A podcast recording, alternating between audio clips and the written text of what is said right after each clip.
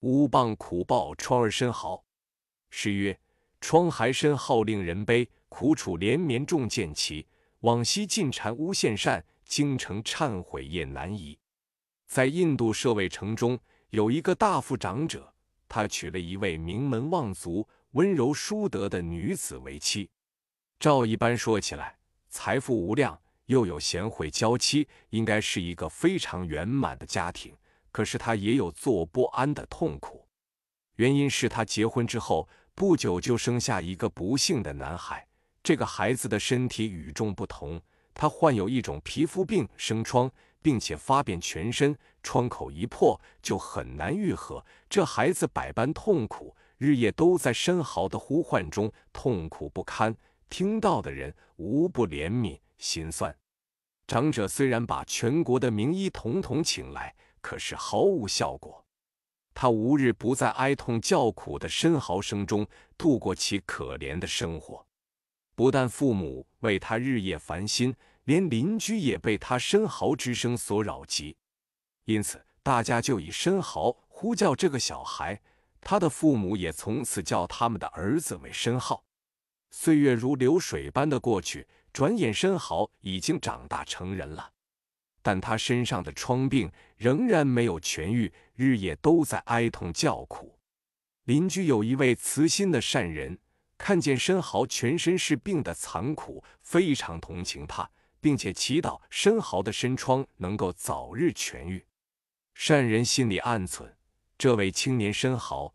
他自从出生以来就罹患身疮残苦，势必有因，一定是业障病。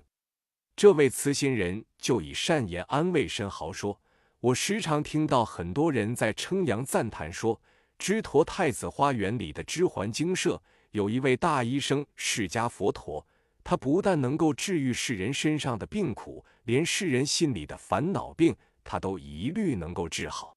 佛陀的甘露妙药。”能够医治众生的烦恼万病，你为什么不赶快发至诚心去恳求佛陀医治你的病呢？长者子申豪听到善人的话，心里深生欢喜，于是他就立即托命来到支援精舍求见佛陀。申豪见到佛陀的三十二相、八十种好的金色身，放出无量光明，辉耀十方，超胜百千日月的光明。即时心怀喜悦，不可言喻，他的忧愁痛苦就此减少了一大半。他就在佛陀的座前，以最恭敬的心，五体投地的礼拜佛陀。佛陀为申豪宣说五阴炽盛苦。佛陀说：凡是有肉身的众生，就有生、老、病、死等各种痛苦。五阴又名五蕴极色、受、想、行、识。是无形的疮疤，心里的贪、嗔、痴三毒是无形毒疮的根本，好像毒箭穿心一样。如果不赶快拔除，受害很大。申浩听闻佛陀说法之后，内心非常欢喜，知道自己患的是业障病。他在佛陀的座前，至心求哀，忏悔过去的罪业。经过结成忏悔之后。身上的恶疮全部愈合，二十年来的哀痛残苦就此完全消除了。申豪见到自身的疮病全部痊愈，心生大欢喜。他除了感谢佛陀的恩惠外，更至心恳求佛陀收他为弟子，允许他出家。佛陀就随了他的愿，度他出家为比丘。申浩出家修行之后，非常用功，每天都在精心修习佛陀的教法。不久就证得阿罗汉果。这时，朱比丘看见申豪曾经身患毒疮，在至心忏悔后却全部痊愈，而且出家之后又速成圣果。如此稀有的事，使朱比丘感到不可思议。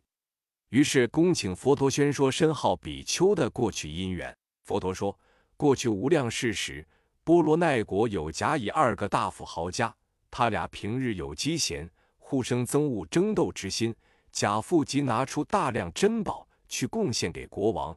国王接受他奉献的许多珠宝之后，对他特别宠爱。贾父利用机会进谗，他谗言向国王说：“某人非常恶毒，常蓄奸谋，设计害我。”希望大王严治恶人，保护善良的百姓。国王因为受其供物，一时失察，轻信谗言，未经查明真实与否，即下命令将以父拘捕，不容他任何生辩，就施用各种酷刑。以父被打得遍身皆伤，脓血横流，百般苦楚，体无完肤。后来以父的家人拿了很多黄金去赎罪，才被释放回家。以父回家之后，身子思维有身疾有苦，身是重患所及之根源，多诸灾祸，甚可厌恶有恶报。我与某人并无重大怨仇，他却恶意的予以陷害，使我遭受如此痛苦。于是以父即决志出家，进入深山去修行，以观察十二因缘。即世间一切事物皆是无常、空、苦，身心了无空义。不久，即正得辟支佛果。以父成道之后，发大慈悲心，使一切怨亲悉皆平等。他念及贾父以前陷害别人，因而造业，怕他将来受地狱惨报，于是就到贾父的家中，永身虚空中，做各种神通变化，使贾父醒悟。贾父看见以父在空中现出各种神变，心生可仰，异常信敬，随即恭请辟支佛驾临家中会坐，并呈现财物等种种供养，皆呈向辟支佛忏悔前罪。佛陀在告诉朱比丘说：“那时向国王进谗言，诬害善良的人，就是现在惨遭身疮痛苦的深好比丘。他的残苦不止这一生。”而是从那时妇人死后，就生生世世惨受如此变身生疮的痛苦，群医束手，这是自作自受，自食其报。妇人后来向辟支佛至心忏悔，并出于京城，于辟支佛前做皈依三宝的功德，所以今日他有缘得到我度他出家，同成圣果。是曰：曾贤奋争众千因，妒忌谗言造孽尘。果报不亡，还自受，加增万倍利常人。